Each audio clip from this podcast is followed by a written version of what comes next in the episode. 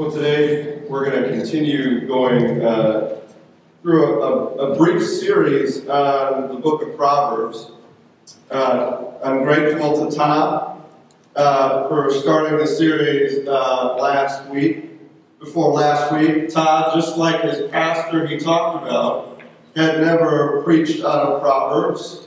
And before today, I've never preached out of Proverbs with you as well. You know, I think Proverbs is a beautiful book, uh, though Todd's pastor said, well, it's, you know, kid stuff. Yeah, it's pretty easy to figure out what it says. I think the beauty, though, is that it's plainly simple, showing human knowledge and wisdom, but yet at the same time, as you read through the book of Proverbs, what you find is that it speaks of God and all of God's work, which He does that seems to be behind maybe the scenes. Behind the scenes of our life, those moments that seem ordinary and mundane, those, those moments where maybe you don't feel like God is at work, or those moments where you can't see what He's actually doing. The book of Proverbs shows that God Himself is holding all things in His hand. It is He who has always been there. It gives us confidence knowing that in those times we don't maybe feel that way or see it, that God truly is still living and active. I'm going to borrow from a, an example, uh, even though I've, I've, adjusted it a bit from Gordon MacDonald in his book, uh, uh, forgot, uh, Ordering a Private Book. I want us to think about a plane. Emily and I, we went on vacation and we were on a plane about two weeks from uh, tomorrow, or two weeks from tomorrow, I should say.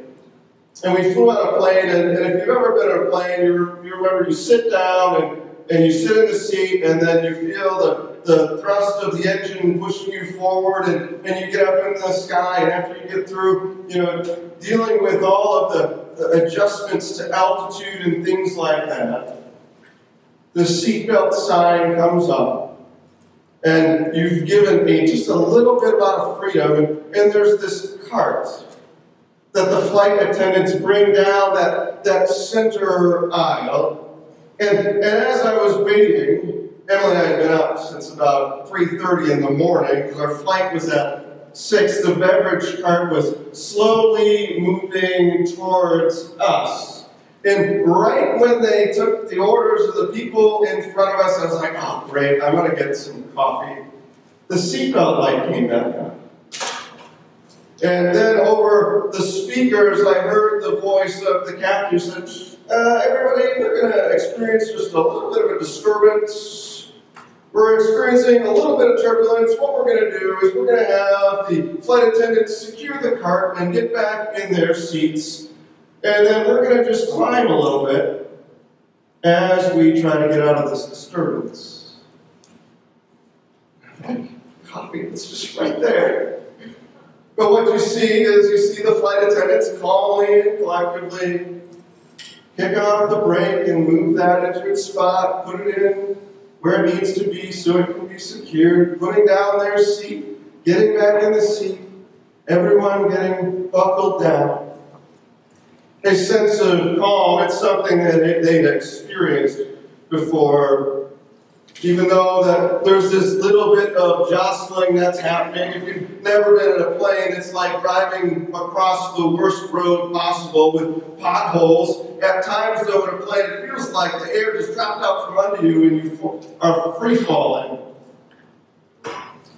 But if you looked on the face of the flight attendants, they would seem unfazed. I'm sure if we would have gotten a glimpse into the cockpit. And we saw the two captains, the two pilots flying the plane. It would just seem as business as usual. You would see them pull back on the stick to adjust the elevators up a little bit as they would slowly climb. A little bit higher than 34,000 feet to get out of the discomfort, to get out of the disturbance, and to get into clean air. I think there's portions in my life, and, maybe in yours, that you would love it if we could be unfazed at disturbances that come along our path of life. That we would love to be able to never get bent out of shape when something unexpected comes our way.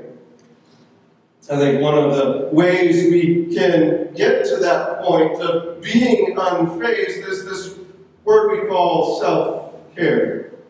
Maybe you've heard that before. Self care in our, our life refers to a variety of different things, and, and we mostly the areas of health.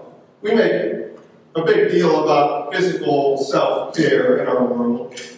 We don't need to raise hands, but I'm sure and I know there are people here that have memberships to certain gyms.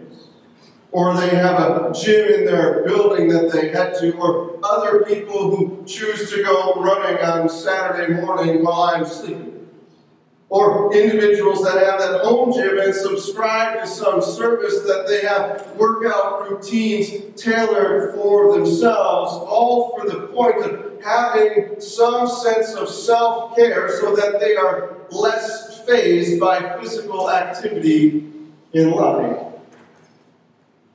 I have a friend of mine that he walks uh, four miles a day. Uh, it's a pastor that's in his 80s, and every day it's four miles a day, no matter what. And he would prefer to do it outside, but sometimes he has to do it on one of these, which he calls a dread mill. Because you have to stay in the one space and you're stuck inside, and he dreads getting on that, but he's still going to do his four miles a day.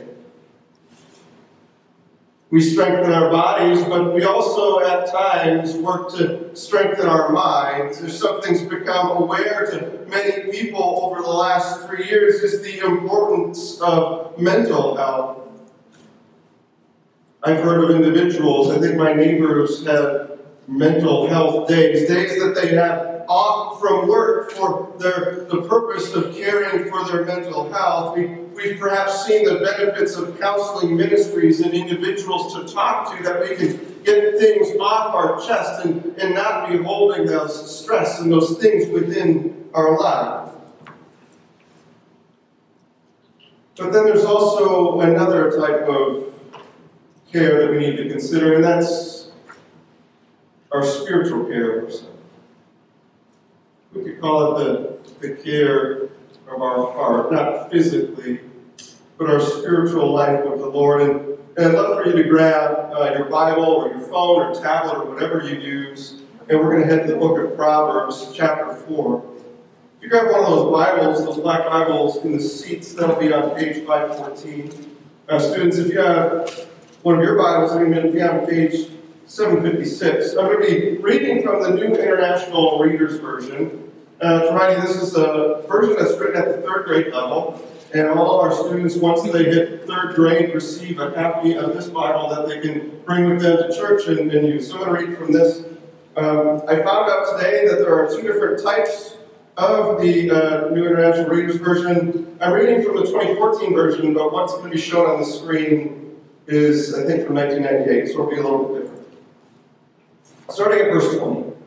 My son, pay attention to what I say, listen closely to my words. Don't let them out of your sight, keep them in your heart. They are life to those who find them, they are health to a person's body. Above everything else, guard your everything you do comes from it. Don't speak with twisted words. Keep evil talk away from your lips. Let your eyes look straight ahead. Keep looking right in front of you.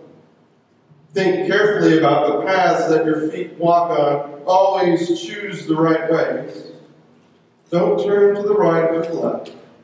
Keep your feet from the path of evil. This whole chapter, chapter 4, speaks of seeking out and holding on to teaching.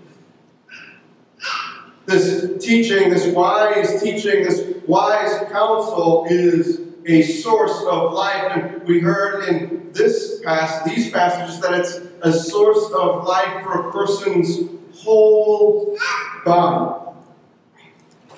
You've ever been to the dentist before, you've probably seen a sign that says oral care is key to your like whole health.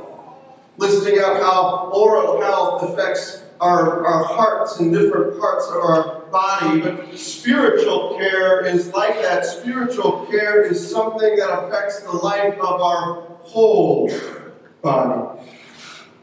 Spiritual care is key to whole body health. We're going to focus particularly on this verse. Above all else, guard your heart, for everything you do flows from it. Guard your heart. Guard the, the teaching that the heart holds on the thing is, if we looked a little bit earlier in this chapter, in verse 6, we said, Do not forsake wisdom. So wisdom is personified as a, a woman, and so it says, She will protect you. Wisdom will protect you. Love, wisdom, and she will watch over you. It is, it is wisdom as we, we guard our heart and the wise teaching that we have received from God. It is wisdom who will then watch over the very ways that we live. As the young man described here guards his heart, wisdom will then watch over all his ways and the paths that he goes down. When you think of wise people, there's often one person that people remember as being wise in Scripture, and the person's name is Solomon, King Solomon. He was the, the son of David and a king of Israel.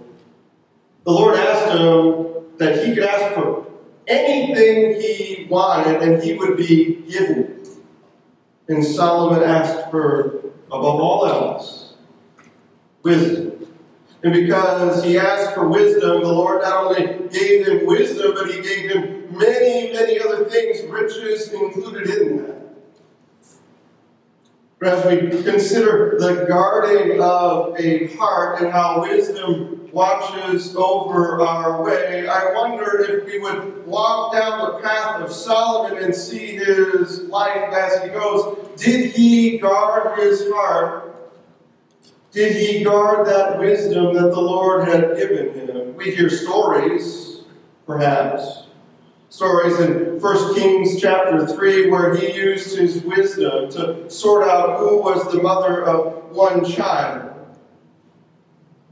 But perhaps as we go on in 1 Kings, we find that perhaps Solomon didn't guard his heart. We find that he had 4,000 chariots and 12,000 horses, and while that doesn't seem like something that would be odd, the kings of Israel were not supposed to amass a war army, and yet Solomon did. As Solomon maybe looked aside and didn't guard his heart, he began to pursue women who were from other nations, allowing them to bring their gods into Israel. In the end, what we find is that Solomon had over 700 wives, 700. Perhaps he had not guarded his heart as he should. The danger then with ignoring are.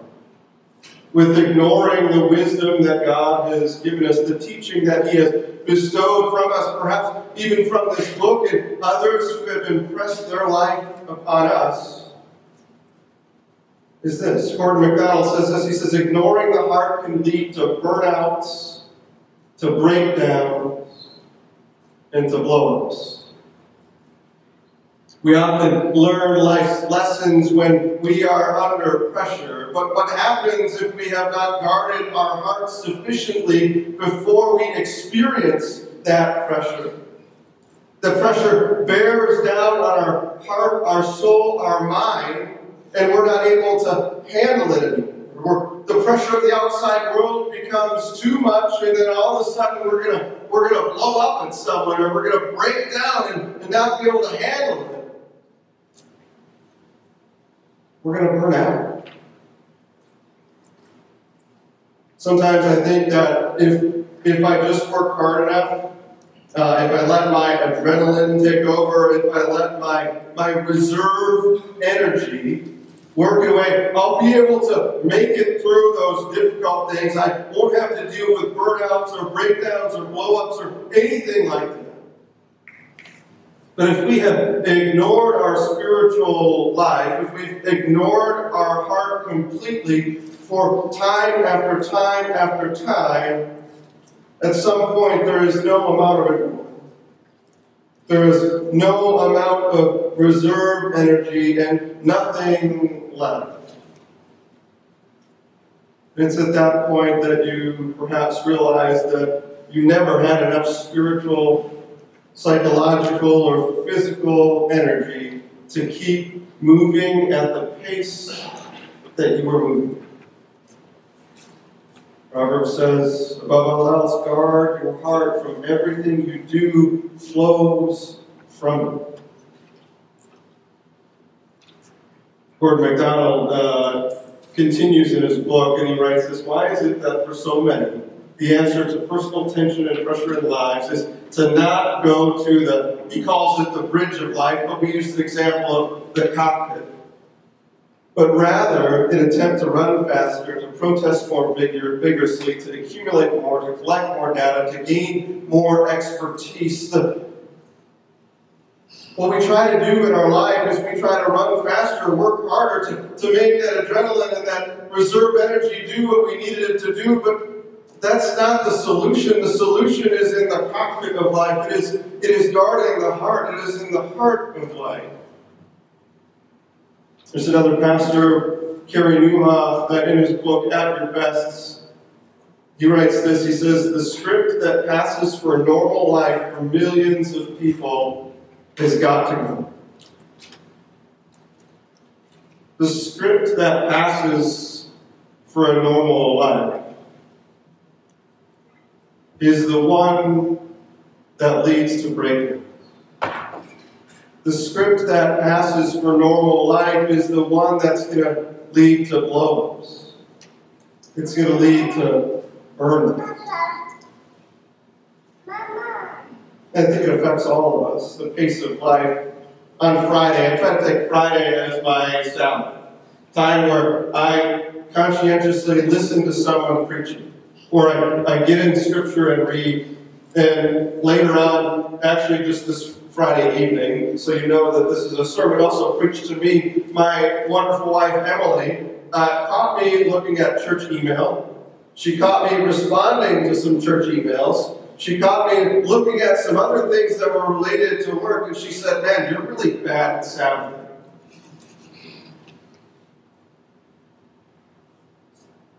How is it that when we're faced with so many things on our plate that are our first desire and the first thing we go for is not to look within the heart and to be rejuvenated by the Lord and His Word. But it's to all of a sudden work harder, do more things. I know we got this event coming up on Wednesday, and we have families staying in our house, our church, and we need to make sure we got this, that, and the other thing ready.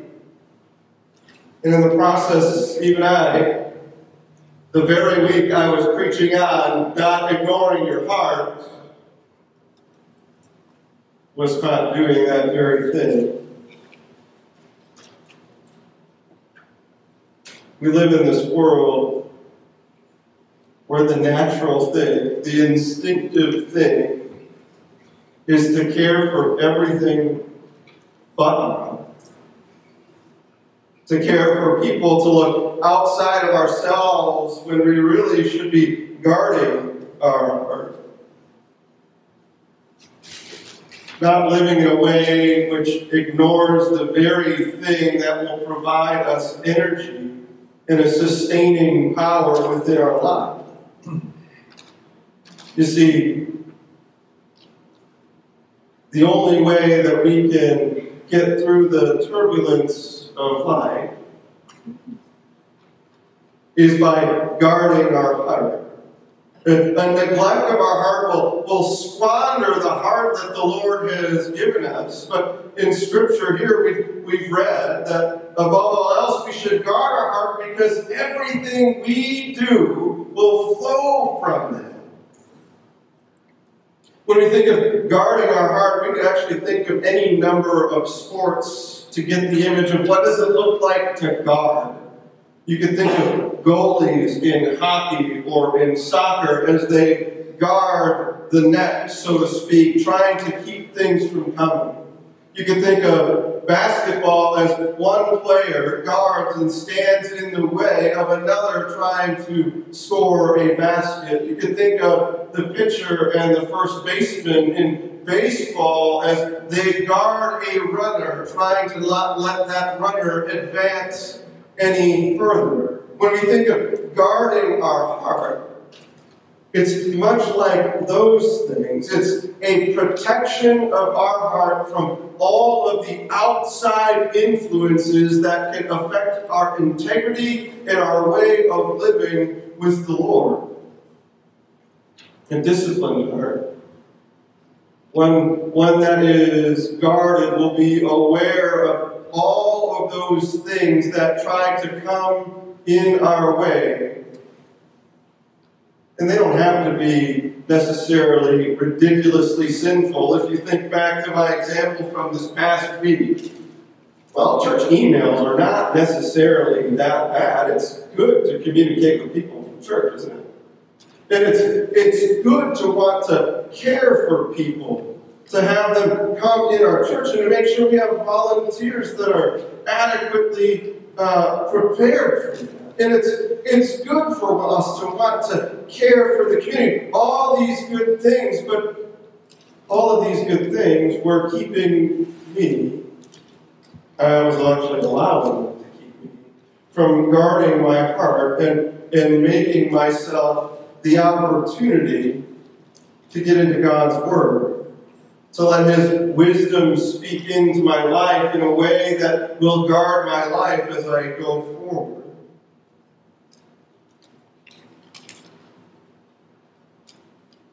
we should not be, even though it's really easy, distracted by all the, the noise of the outside world that wants to take what the Lord desires for us. That Sabbath, that opportunity to have our hearts molded and shaped by Him and we're invited by the Apostle Paul in, in the book of Romans. He says, Don't conform to the pattern of this world. Don't conform to that normal way of living that, that leads to breakdowns and blowups and burnouts. Don't live in that way. Instead, be transformed by a renewing of your mind. And it is then that we will be able to test when we have the renewal of the mind, when we have the Lord's wisdom inside our heart, we will be able to test and approve what truly God's will is in these moments. We will recognize what His good will is, His perfect will, His pleasing will, as we guard our hearts, having our minds transformed by His Word. It's through those hidden practices that we have our mind transformed. It's through those hidden parts of our life where no one really else sees you that become the source of strength when the turbulence and disturbance and other things come our way. If you want that energy that goes beyond your own adrenaline and reserve capacity, it arises from a spiritual life that guards a heart and when no one else is looking, chooses to build that relationship with the Lord. That when you pray, it wouldn't just be around the table when some people see you or at the council meeting, but it would be in your hidden so called prayer closet as, as you are alone with the Lord, allowing yourself to, to speak to the Lord, saying, Lord, you're so glorious. I thank you for all the things, but then allowing yourself and allowing the Lord, by way of His Spirit, to speak into your heart. Because we, we truly have let the grace of the Lord into our life, we will let His Spirit speak into our heart, to care for our heart.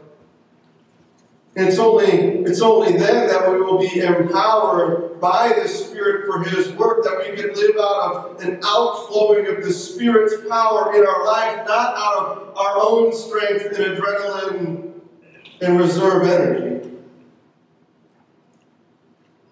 If you, you want to, if you want to make it through those breakdowns or those opportunities where you might blow up, at first you have to have that opportunity to practice. It's the same thing with sports. You're never going to be the, the best at a sport if you just never practice, right? You need to, to go into your prayer closet to pray, to read scripture, and to practice the things that you would like to see in your daily life first before you'll be ready and able to handle them throughout the day, and all we have to do is ask. All we have to do is ask the Lord to, to come in our lives, to, to shape our lives, to renew our heart, to transform our mind, and He will do it in Ezekiel 36 26. Steve, uh, Jeremy uh, spoke this passage earlier today. And will give you a new heart and put a new spirit in you.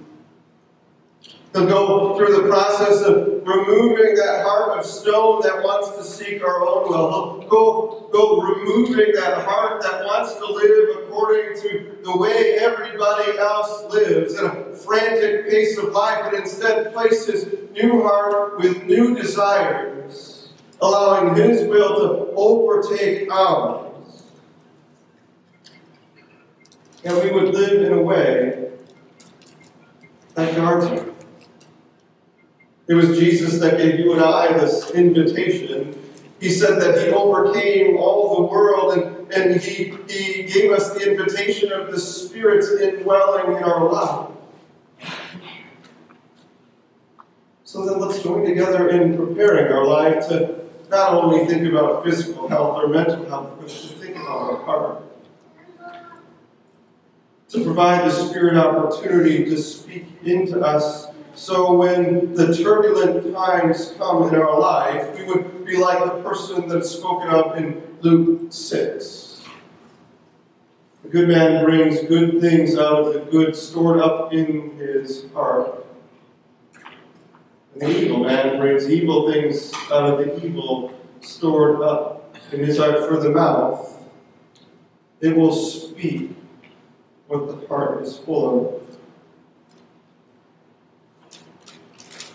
Are we taking the opportunity to store up those, those good things? Are we taking adequate care, allowing the Lord's wisdom to be on the tip of our tongue by perhaps memorizing part of His scripture as the, the Spirit allows us? Are we, we taking opportunity to, to practice those hidden disciplines in life so that we will be aware and ready when those moments come up in our life that seem to get us disjointed and all out of sorts?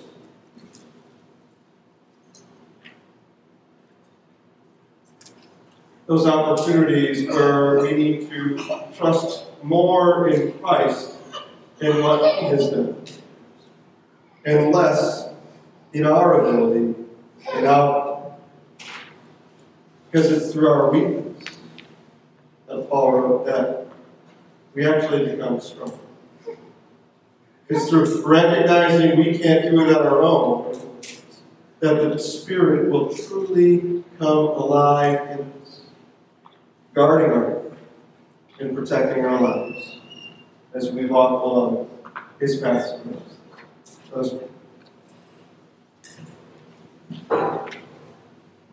Father, we thank you for your wisdom and your grace. A grace that comes to us and says that it's not about our ability, it's not about our strength, it's not about how we can handle the disturbances and turbulence of our life on our own. But instead, it's recognizing your power within our your power coming through your word and, through the grace of Jesus Christ in our life. His grace which brought the Spirit into our very being, one to empower our living, one to purify our heart and our mind. Allow us to reflect on that and desire to grow our relationship with you and the Spirit on a daily basis that we may be ready when turbulence and disturbance come our. It's in Christ's name